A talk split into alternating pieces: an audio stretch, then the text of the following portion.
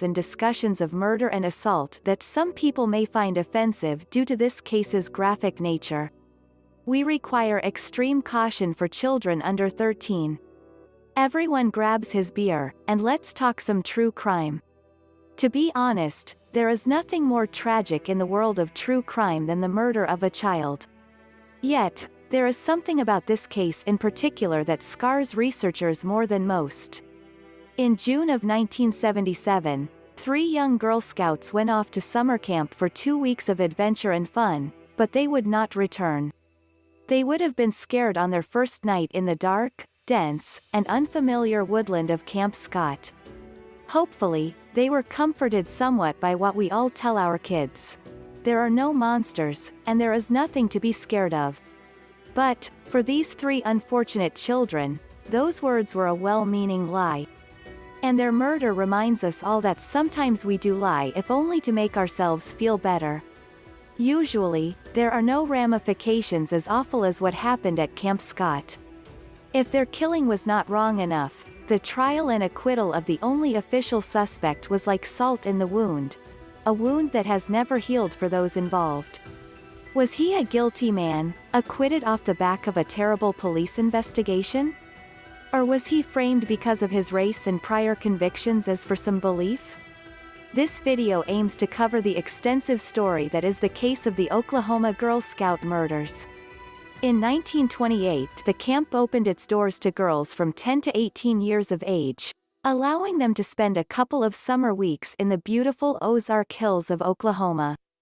A brochure from 1946 is still available till now and gives a great insight into what the camp was like back then. Cover image from the 1946 Camp Scott brochure. By 1977, the Magic Empire Girl Scout Council was being run and had grown to include 10 campsites, a great hall, and a swimming pool. Situated within 410 acres to the left bank of Snake Creek, each camp was placed near the main thoroughfare, the Cookie Trail.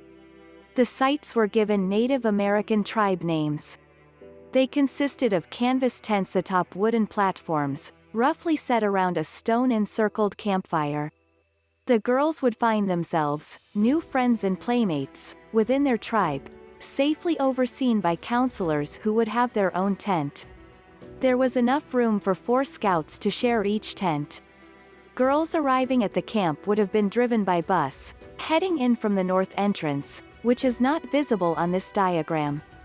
Map showing the southern half of Camp Scott, not all 10 campsites are visible. Some of these features are still visible on Google Maps today. Positions are approximate. The land lay sometimes dictated that the tents were not evenly spaced, nor were the campsites placed equally along the cookie trail. Because of this, Kiowa Camp happened to be set furthest west and more isolated away from the trail. And within Kiowa Camp, Tent 8 was set slightly apart. Its view from the counselor's tent was also obscured by the shower block. We will examine this layout later. When researching this case, you may sometimes find the victim's tent referred to as either Tent 7 or Tent 8. This is due to two conventions the camp had in numbering the tents, depending on whether they included the council as tents. Therefore both numbers can be used correctly, but I stick with tent number 8 as I think that is used most commonly. Although the Oklahoma landscape sounds ideal for childhood exploration, the dense woodland can also seem foreboding and scary. Locals describe unease feelings or being watched, which they put down to the lack of visibility in some parts of the forest. One can easily imagine how amplified those feelings would be in the pitch black of the night once the campfire had died out.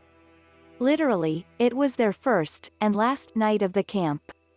On June 12, 1977, the busloads of Girl Scouts entered Camp Scott, a few miles south of Locust Grove, Oklahoma. Only once they arrived did they find out which campsite they were assigned to. 18-year-olds Carla Wilhite and Susan Ewing, and Dee Elder, 20, were appointed counselors to Kiowa Camp. Amongst their 27 girls, three would be assigned to Tent 8 Lori Lee Farmer, 8, Michelle Heather Hughes, 9, and Doris Denise Milner, 10. The evening brought with it a rainy thunderstorm, and the girls spent time in their tents writing letters to their families. The counselors would not have been looking forward to this first night, as it was often punctuated by the screams and giggles of the overexcited girls as they got used to their new surroundings. But there were strange occurrences during the night. We may not be sure who it was, but we can be confident that someone was stalking the campsites once darkness settled over the forest. It is impossible to create an exact timeline, but testimony from various parties paints a detailed picture. It is difficult to say whether, in hindsight, more should have been done to investigate at the time. But we must also realize that a nighttime search of thick undergrowth would have been very impractical and probably fruitless. Could a counselor have stayed guard at each site all night?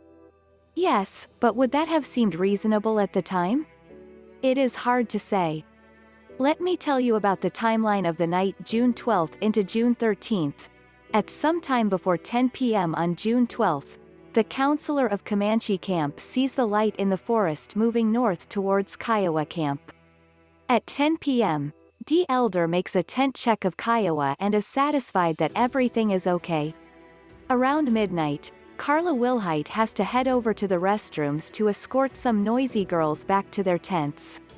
By 1.30 a.m., girls in Tent 6 are still making noise, and the understandably frustrated Carla Wilhite shines her torch in their direction and shouts at them to stop.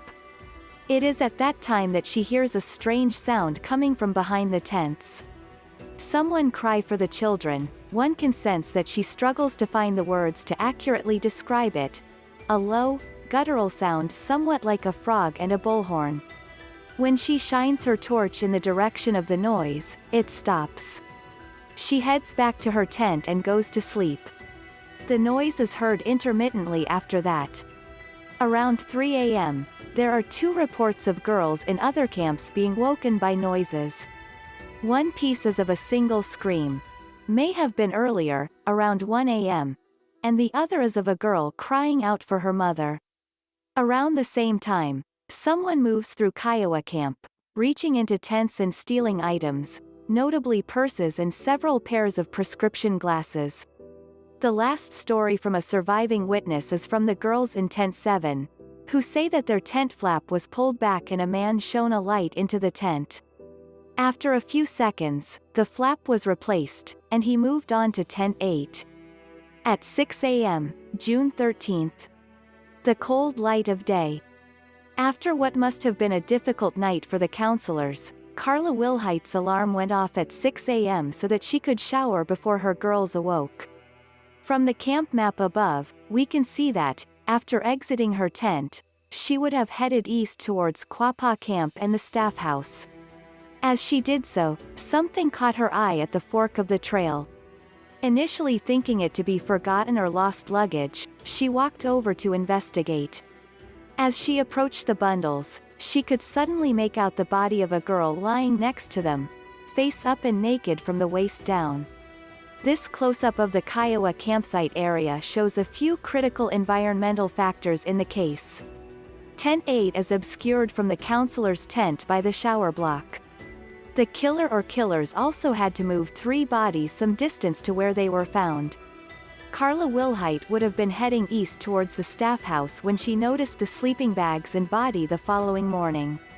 All positions are approximate and based on a recent aerial picture of the campsite. I have tried to place the scene in the picture as it appears on the actual landscape as provided by Google Maps. An overhead shot was made of the campsite at the time of the murders. It looks like the camera is facing west in this image. What happens next varies from person to person, which is perfectly understandable given the situation. Most staff training, even today, would leave a young adult feeling quite helpless given the scene they came across. I would also be more suspicious of staff if stories matched too closely. In any case, we can piece together an adequate timeline from pre-trial statements. After realizing she had discovered a body, Carla Wilhite did the right thing, in my view. She immediately woke Dee and Susan to help her with a check on the other children. Dee starts by checking tent 8, where it is clear that all three children are missing. Carla runs to the nurse's station, which, again, is a logical move, in my opinion. She has first checked her children are safe and then rushed to get medical aid for the one known casualty. As the nurse drives up to Kiowa camp, Carla heads to the director's house to inform camp director Barbara Day of what is happening. On arriving at the body, the nurse checks for a pulse, but it is clear the girl, Denise Milner is dead. She has apparent head injuries, and her hands are still tied behind her back. The nurse is soon joined by Richard Day, the husband of Barbara, who discovers the other two bodies in the sleeping bags. Later these would be confirmed as being Lori Farmer and Michelle Hughes. He also places another sleeping bag over the naked lower half of Denise.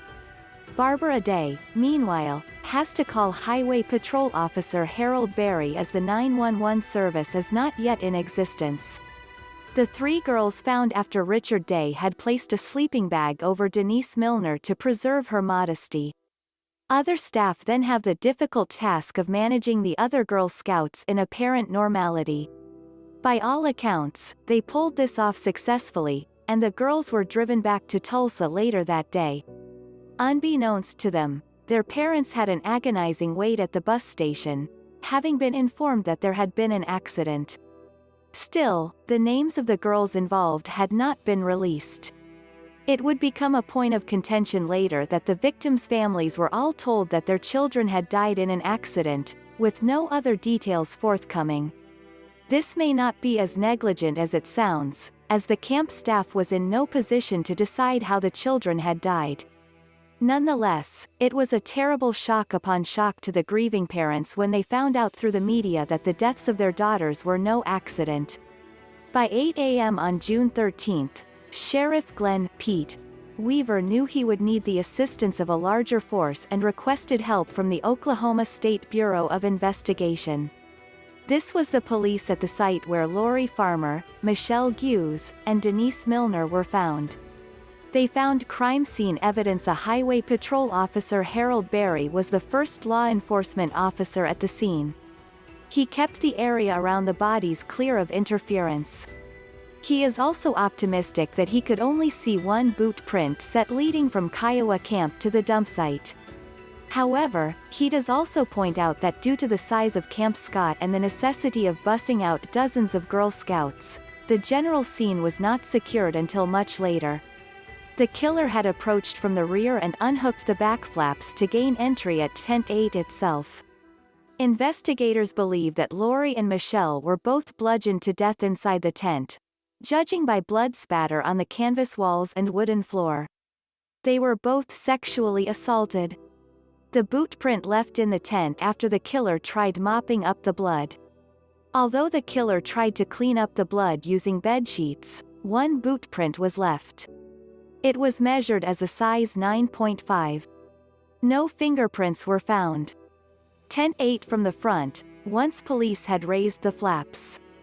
Denise Milner had been bound and her mouth stuffed with a pre-made gag before being walked over to the area where the bodies were eventually found. She was sexually assaulted, bludgeoned, and strangled to death. This is the view of Tent 8 from the other side of the campfire. Someone approaching the rear of the tent would be almost impossible to spot, even in the daytime. For some reason, the killer felt the need to mop up the blood from the tent floor. Were there more boot prints or fingerprints to hide? And why did they move the other two bodies almost 140 meters to where Denise was lying? This seems like a statement of some sort, as it would have taken a lot of effort.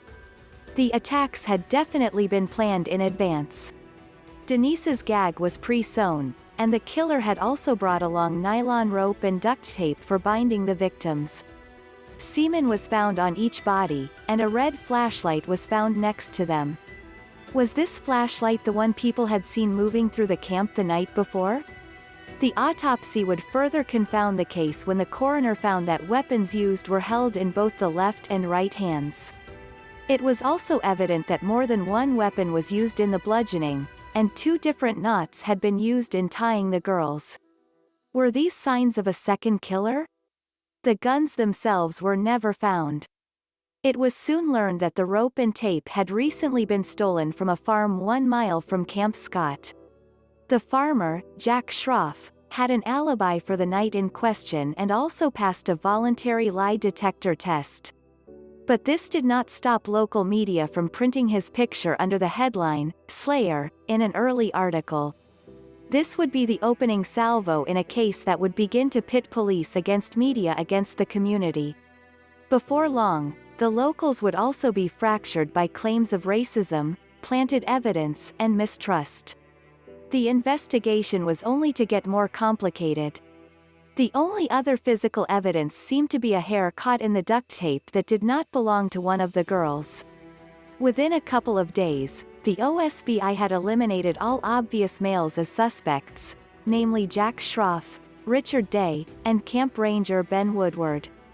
Sheriff Weaver had one more man on his mind who, at first glance, was a likely suspect.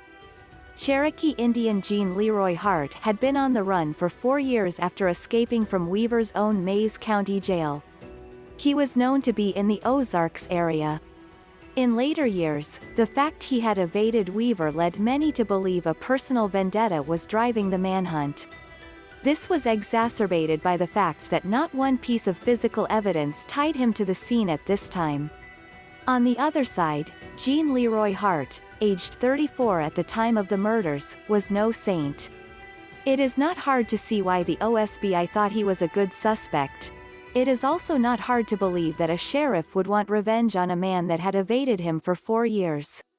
The reason he was on the run was no small matter in itself.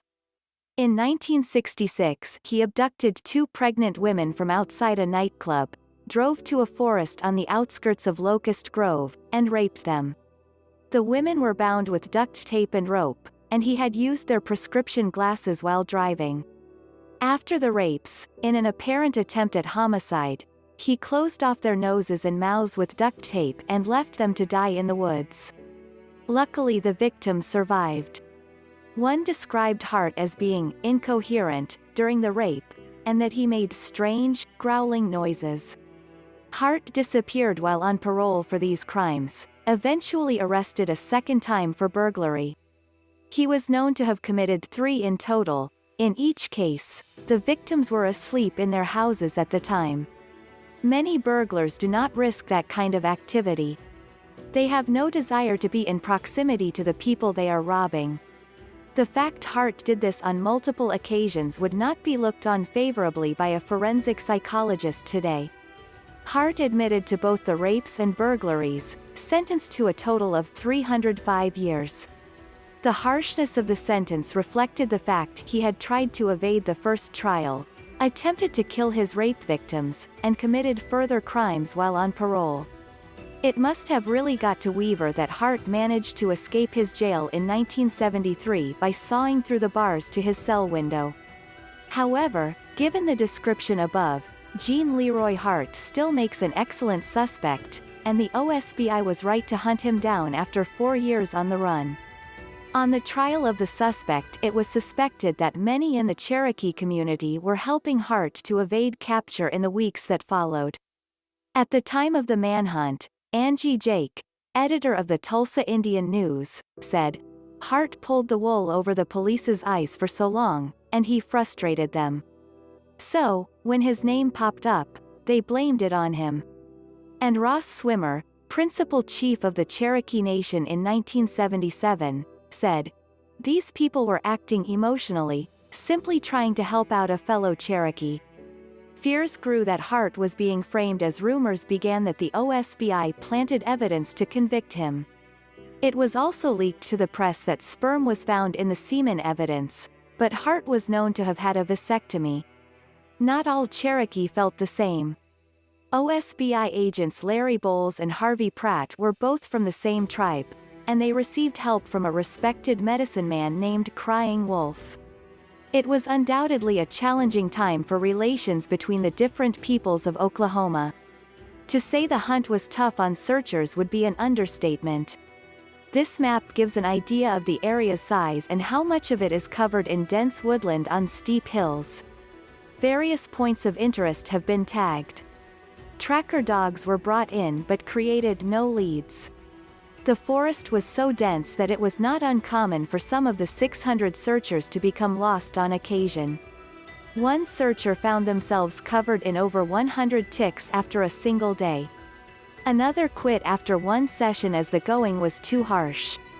But, mainly with tip-offs from locals, clues did start to trickle in. Three promising leads involved caves. Cave 1, in the mountain overlooking Camp Scott, OSBI agent Arthur Leanville found a cave with some unusual items. Red underwear, a picture of two women, which looked like a wedding photo, and a newspaper were found along with a pair of glasses that belonged to a Camp Scott counselor. A further link to the camp was made when it was discovered that part of the newspaper had been torn out and matched some found inside the red flashlight at the crime scene. The paper had been used to wedge the batteries and restore a loose connection. The pictures of the women were publicized nationwide, and it paid off. A prison officer recognized them from a part-time job as a wedding photographer. As part of a photography course in prison, Gene Leroy Hart had helped develop the photos. It also transpired that the cave, and Camp Scott, were within walking distance of Hart's mother's home. Cave 2 Two weeks after the murders, a farmer reported that he had seen Gene Hart on a hillside. On further investigation, Agent Harvey Pratt found this formation of four fires and cigarette butts. As a Cherokee himself, Pratt recognized the formation, the cedar wood used, and the fact the cigarette's filters were torn off as an indication of a native Indian smoke ritual. The butts tested positive for the same O-type blood as Hart. A boot print was also found that matched the size of the bloody image in Tent 8. And here we have a conundrum, for Gene Leroy Hart had size 11 feet. Was this another indication of a second killer? And for Cave 3, it was found around one mile from the camp, on the land of Jack Schroff. A prisoner confined in police about its existence, claiming he had met Hart there after the murders. This prisoner was 16 years old at the time and would later be convicted of killing his own three-year-old son. It does not appear that the OSBI pursued this informant as a suspect in the Girl Scout murders. This ominous message was written on the cave wall. The unusual date format is said to be used by both the military and the prison system. There is much discussion online about this cave writing. Was this a prank being pulled by the 16-year-old prisoner? Or was it the real killer? As we will examine later, there are other clues that the killer may have communicated with Camp Scott before the murders, so it is not out of the question. As well as all of the online debate this case has created over the years, locals at the time were inundated with regular newspaper articles on the story of the Oklahoma Girl Scout murders. Due to Camp Scott's size, it was hard for law enforcement to secure it while they searched for evidence. In the weeks after the murders, a security company was employed to guard the camp, which had now been vacated of all staff. According to these security guards, there was evidence that someone was still stalking the camp, leaving footprints in fresh sand and leaving doors open that had previously been shut. They also spoke of seeing silhouettes in the dense woodland on multiple occasions, and sometimes dogs were used to try and track whoever was out there. One time, a dog returned to the tracker shaken, and seemed to have been struck on the head. The guards began leaving threads tied between trees to see which paths the intruder was using. They would find these broken, confirming that it was not just their imagination in the spooky remains of the camp. Just like the descriptions of the moving light on the night of the murders, I can only imagine this kind of activity being carried out by someone very familiar with the area. Most significantly, however, is the story of Denise Milner's shoes. The facts vary depending on the teller, but something unusual definitely happened, as demonstrated by this article in the Frederick Daily Leader, July 31, 1977. On this occasion, Guards returned to the Great Hall, which was acting as their office, after searching for the intruder when they found a bag had been left by the door. This bag contained pink socks and a pair of tennis shoes with the name, Denise Milner, written inside. Both socks and shoes were wet. Denise's mother is insistent that pink socks and tennis shoes were missing from the items returned to her. Equally, the OSBI insists that all shoes were accounted for. There is no doubting Mrs. Milner. But did the OSBI make a mistake? Did the killer leave a memento, toying with the guards? Or was it a simple administrative error by scene of crime workers? In contradiction to the official line, Tom Kennedy, deputy director of the OSBI at the time, said that two pairs of shoes were already in evidence lockers. He believed those found by the security guards were to be viewed as a separate piece of evidence if you see the final column in the Tulsa Tribune article. Nothing came of this lead. The OSBI gave varying accounts as to the significance of Denise's shoes. Was this a mistake or evidence of crime scene manipulation? Considering the stories of what occurred at Camp Scott in the run-up to June 12, I can easily believe that a vicious person was stalking those hills both before and after the murders. But was it Gene Leroy Hart? After nearly 10 months of hunting, the OSBI got the break they needed. Agent Larry Bowles worked with an informant in the Cherokee community and discovered that Hart was hiding out with a friend, Sam Pigeon, 50 miles east of Camp Scott. The pigeon was convinced of his innocence and had let him live in his three-room shack for the past eight months. Sam Pigeon's shack where Gene Hart was hiding out for eight months. On April 6, 1978, OSBI officers surrounded the shack and arrested Gene Leroy Hart. Agent Larry Bowles states that, as he cuffed Hart, he asked, You killed those little girls, didn't you? Hart's reply was, apparently, You'll never pin it on me. It was also noted that Hart was wearing women's prescription glasses at the time of his arrest. Agent Larry Bowles is shown here on the left of Gene Leroy Hart during the arrest in 1978. One of the ugliest aspects of this case is the effect the trial had on all involved. Firstly we must acknowledge the pain and suffering this event will have caused the parents of the victims. Victim support was non-existent in those days and, if that wasn't bad enough, there were strong feelings of resentment directed at them by those who thought Hart was innocent. While we can fully understand that a community under threat would be hurt and upset, the wrong targets were chosen for their frustration, and it only added to the horror those poor parents were living through. The community did have reasonable cause for concern, however. There was very little physical evidence tying Hart to the scene, the known animosity of Sheriff Weaver, and accusations of planted evidence to contend with. The strength of feeling was highlighted when over 400 people attended a Locust Grove fundraising dinner to raise Hart's defense money. Hart showed himself to be a charismatic individual who was aware of the power of the media. He gave a televised interview before the trial where he stoked up these feelings bubbling within the community, Maybe I represent the fears and doubts that many people have about any system that has the means and the power to overwhelm each and every one of us. People also conveniently forgot that Hart was already a brutal rapist before this case came to light. To top it all off, even once the trial was over, the parents had another battle to fight once they found out that Camp Scott may have had some liability in the events that took place. Not off to a good start headlines like this rocked the case from the start. The headline was an early blow for the prosecution.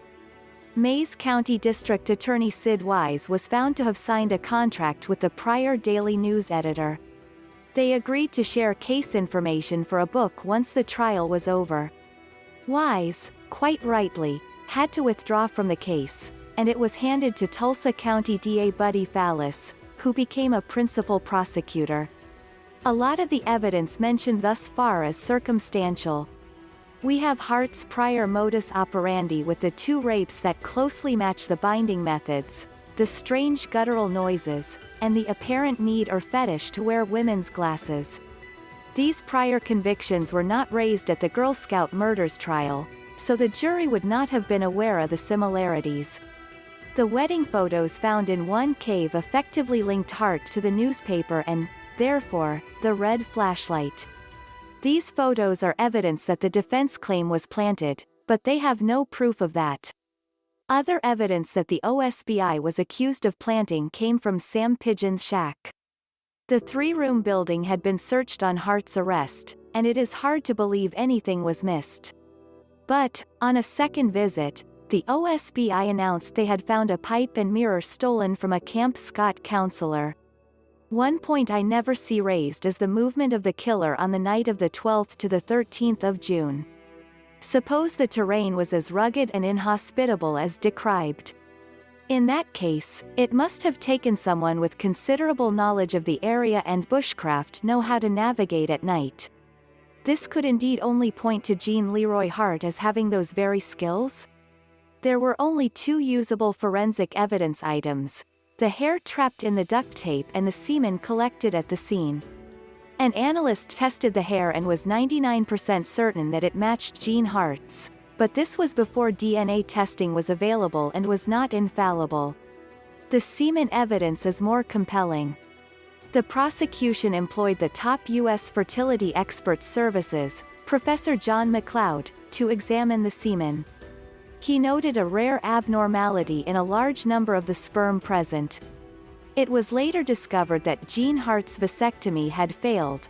He had sperm present in semen, and his sperm also had this abnormality. But, again, with no DNA testing available, no exact match could be made. This is an odd case where the defense's strength was not that much greater than the already weak prosecution. The hair and semen evidence did favor guilt but was not conclusive. The boot print in the tent was too small to be Hart's, and none of his fingerprints were found. A single fingerprint was found on the flashlight lens, which the defense is adamant is no match to the suspect. However, more neutral articles claim that the print was too smudged to be of any use to either side. The boot print, use of left and right hands to attack, and two weapons pointed to there being at the very least a second suspect to consider.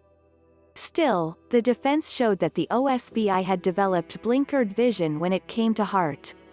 We shall examine some of the other suspects shortly, but it seems there was never any headway made in that regard. We must also consider that if Hart was present, he could have successfully wiped his boot marks off the tent floor.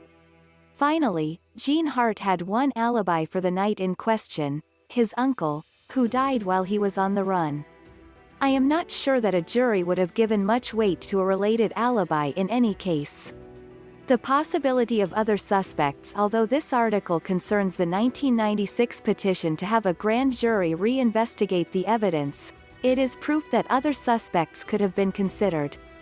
The article is from long after the trial, 2002 but it is evident that there were other men the OSBI should have investigated in more detail at the time of the murders. This is, of course, a pitfall of the armchair detective. For all we know, the OSBI holds extensive files on these men that led to nothing. A future FOIA request may help with this in a few years. A lot of the chatter online about other suspects amounts to little more than hearsay, but some areas are worth attention. The investigator that brought some of the other suspects' names to light in the grand jury petition apparently had to go into hiding because they threatened his life. It appears that particular investigation petered out as a result, and the grand jury was never called. In 1979 Stevens was serving a life sentence with associate Dwayne Peters for the kidnap and rape of a teacher. The OSBI interviewed Peters after he told them Stevens had confessed to the Girl Scout murders in 1977. If the paper article is to be believed, he was seen the morning after the murders with blood on his hands. There is a different twist to the Stevens angle that gives it more credence. In the trial notes available online, Joyce Payne, mother to one of Stevens' friends Larry Payne, gave a statement to police. According to defense attorney Garvin Isaacs, Joyce identified the flashlight mentioned as being the same one found at the crime scene. It later transpired that Joyce Payne was having a relationship with Dwayne Peters, and they may have been plotting to win Peters a lesser sentence for cooperation in this case. This promising lead looks to have been a hoax. Dr. McLeod also examined semen samples from both Stevens and Peters and found they were no match for the abnormal samples taken at Camp Scott. The witness who saw blood on Stevens' hands was not involved in that hoax, so that question remains unanswered. Stevens himself always denied involvement and committed suicide in prison in 1984 but, in true fashion for this case, his suicide is a suspected homicide. There is not a great deal known about why these two related men would be suspects in this case. It may be that they were implicated in the grand jury petition. Both were apparently evasive with the OSBI when questioned, with James even insisting on a lawyer. And there is a rumor that Frank Justice was friendly with Gene Leroy Hart and may have used one of the caves on occasion. James was eventually imprisoned for another murder, so he was obviously capable of such a crime, but the trail goes stone cold beyond that. A suspect not mentioned in the article, I am not sure if he was known to the press at that time. He was said to have an IQ of around 90 after suffering a head injury as a child, which also changed his behavior. In the summer of 1977, aged 29, he abducted a 12-year-old girl from Pitcher, Oklahoma, and drove her to a rural area. After raping and choking her, but letting her live, he drove her back to town where she reported the crime. He was also suspected of the murder of Julie Miller, 13, who disappeared two weeks before the Girl Scout murders. After being released from prison in the 1990s, he was subsequently re-imprisoned for a further two rapes and murders. John Russell, a former cellmate of Myers, claims he confessed to the murders. He believed Myers to the extent that, a few years ago, he released a film named Candles, based on the Oklahoma Girl Scout murders. There is some skepticism as to whether he has been influenced commercially by this particular story. The 18-year-old Jimmy Bryan was murdered in July 1977 in Cherokee County, which bordered Mayes County. In an interview with KJRH-TV in 1992, Jimmy's father claims that his son was killed by the same people who killed the three Girl Scouts, because they could not trust him to keep quiet. Wesley Duffield, 23, was eventually convicted of the murder, and it is suspected he had help from his brother Jesse, 20. It is interesting to note that their father committed suicide rather than testify against Wesley in the trial, and it was also thought that the father had taken the kids with him on burglary runs. With Jesse later being convicted on a rape charge, the Duffield men should be looked at more closely in this case. In an interview with the Oklahoman on June 14, 2017, someone identified only as a, landowner, says that they heard quite a bit of vehicular traffic on a remote road near the camp between 2.30 and 3 a.m. This is an extremely important statement that seems to have fallen through the cracks. Why was it not investigated further? Who was driving, and how many cars made up, quite a bit of traffic? Over the course of six hours of deliberation, with no Native Americans on the jury, Gene Leroy Hart was found not guilty. The result was a sensational shock to both sides, and shockwaves would result. 22 agents resigned from the OSBI after the trial, whether through emotional distress or questions of integrity. DA Buddy Fallis also left, telling reporters that he believed Hart was the one and only guilty party. Lori Farmer's mother describes being ushered into the judge's chamber after the trial, where he told her, sometimes in our system of justice, even those who are guilty walk free. After the trial, Hart was transported back to prison to live out the remaining 300 years of his other sentences. A few weeks later, on June 4, 1979, he took a run in the prison yard after some vigorous exercise. During that run, he suffered a severe heart attack, collapsed and died. The autopsy on his body confirmed for sure that his vasectomy had not been successful, Again forgetting that this man was already a convicted rapist and guilty of attempted murder, 1,300 people attended his funeral. In 2008 it was announced that further testing had been done on the available DNA evidence. For the most part, it was a depressing situation, given that the evidence had not been stored well enough to preserve the samples properly. But there was one interesting result, as reported by the Oklahoman, June 25, 2008. It is interesting to read that Lori Farmer's mother believes that a female was present during the attacks. I can find no source where she elaborates on that point. But it must also be considered that not all three girls could be excluded from the result. Not only that, by 2008, there was no way to tell whether it was contamination from an innocent tent visit by a counselor or other Girl Scout before the murders took place. Yet again we are presented with a frustrating dead end. I can find no record of the OSBI ever suspecting any female camp staff member of being involved in these crimes in any way. The trial against Gene Leroy Hart brought other matters to the surface, namely that there may have been grounds to suspect the girls at the camp were in danger before June 12, 1977. The three victims' families sued the Magic Empire Girl Scouts Council for $2.5 million each. There are records in the form of newspaper articles and witness testimony that show Camp Scott was being stalked by a dangerous person or persons for years before the murders. It appears that at no time were law enforcement called or any changes made to improve safety, and yet the families lost the suit. Let us examine those events for ourselves. Former head counselor Constance Cunningham testified that in the 1971 summer season, she spent a night huddled inside a scout tent with four girls and a gun. The reason she gave was that a strange man had entered the tent the night before. This vigil was the culmination of two years of frightening intrusions.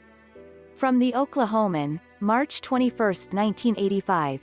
During her two years as counselor, campers and counselors' tents were ransacked on several occasions.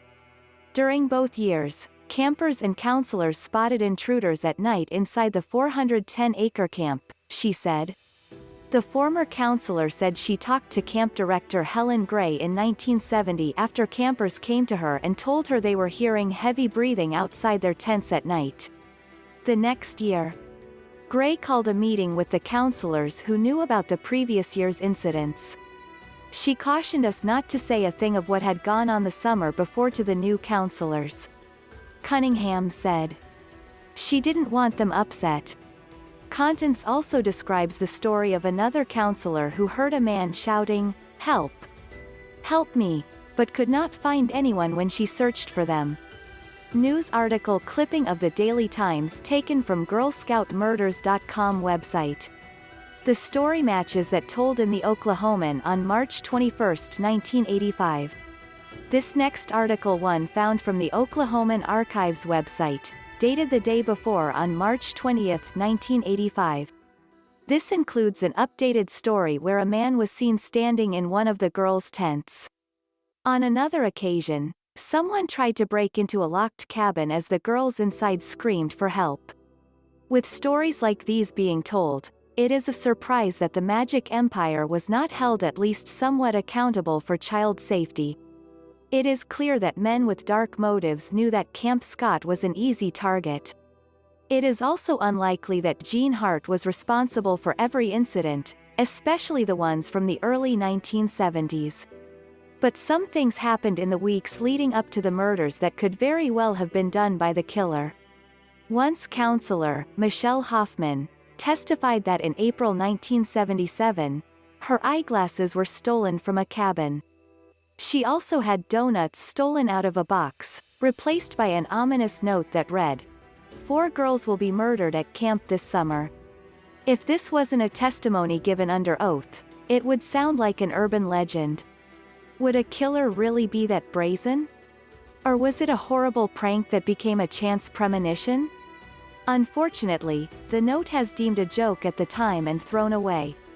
Apparently, an effigy of a man was also found hanging from a tree around the same time, but this was discounted by Barbara Day. The three pages of Carla's pre-trial testimony from which that edited extract is taken can be viewed in full here.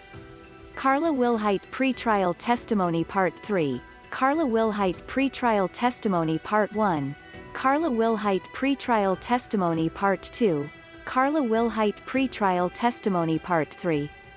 This testimony also mentioned the 6-inch tear that was found on the rear of Tent 7 on June 12 before the girls arrived. It was never ascertained whether this tear was done by knife or whether, but considering there had been other stories of tents being slashed with a knife, it is logical to assume that this time was no different. Whether or not Magic Empire should be morally responsible for what happened in 1977 is difficult to answer. But, whatever someone may think of that, I am sure most people would agree that the camp's attendance on June 12 would have been far lower if these stories had been public knowledge. In 2018 the Mayes County Sheriff announced that they would be carrying out a new round of DNA testing. As of August 2019, it has been 18 months with no word of a result. I fear the samples are far too contaminated or degraded by now to yield results. But there is also the hope that they have fallen silent due to new leads, or they may be pursuing traditional DNA routes made famous by the EAR, ONS case. I also have my doubts as to the success of any genealogy-based search. The EAR, ONS case was quite unique in that a few highly dedicated officers and retirees acted as archivists for a lot of the evidence. This ensured the investigation would never suffer from problems of this nature, although many rape kits were destroyed once the statute of limitations had expired. We had already been told in 2008 that the DNA testing was inconclusive. There is a slim hope that recent advances in that technology will overcome those problems. Finally, we have the problem of Gene Hart's ancestry or any other suspect of Native American origin. We may find that the community as a whole has shunned this fashion for genealogy websites and there may be very little base data to work with. Do you think Gene Leroy Hart, guilty or innocent? I am not surprised that the jury found him not guilty at the trial, given that much of the evidence is circumstantial and there was suspicion that some of it were planted. It results in a fragile prosecution case, especially as they did not know of his prior convictions. But the one solid piece of forensic evidence, the semen with unusual sperm, is a big red flag to me. There is an Oklahoman article dated October 25, 1989, that states two sources at the FBI told them of confidential tests run on the semen evidence. Three of the five tests run indicated a match to Hart. This apparently gave odds of 1 in 7,700 Native Americans. This may not be the 1 in 3 billion we would see from a 5-fifths result, but it is another pointer towards him without a doubt. We also have the strange noises, duct tape, and rope similarities to crimes he had admitted to. And burglarizing homes with victims present but asleep. It sounds innocuous enough, but that kind of behavior is common amongst criminals who eventually escalate to murder. Once we also consider the behavior of the stalker around camp before June 12, I feel that only someone very familiar with the landscape could be capable of that.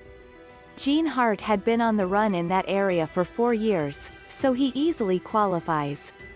On balance, I think the OSBI got their man, but did he work alone? The size 9.5 boot print, the witness who heard traffic on the road around 2.30 to 3 a.m., and the bludgeoning evidence suggests otherwise. But, if so, how on earth did two or more killers leave nothing but one boot print as evidence? It defies explanation. It is an unpleasant list to have, but this case is top of mind for wanting to see a full resolution. I am haunted by it in a way that I don't feel about some other cases. So I can't begin to imagine the effect this has had on the parents or the other girls who lost friends, and their innocence, in the most horrible of ways. I have made this video to bring together every piece of information I could find, in honor of the three victims. From left to right, Michelle Guse, Lori Farmer and Denise Milner.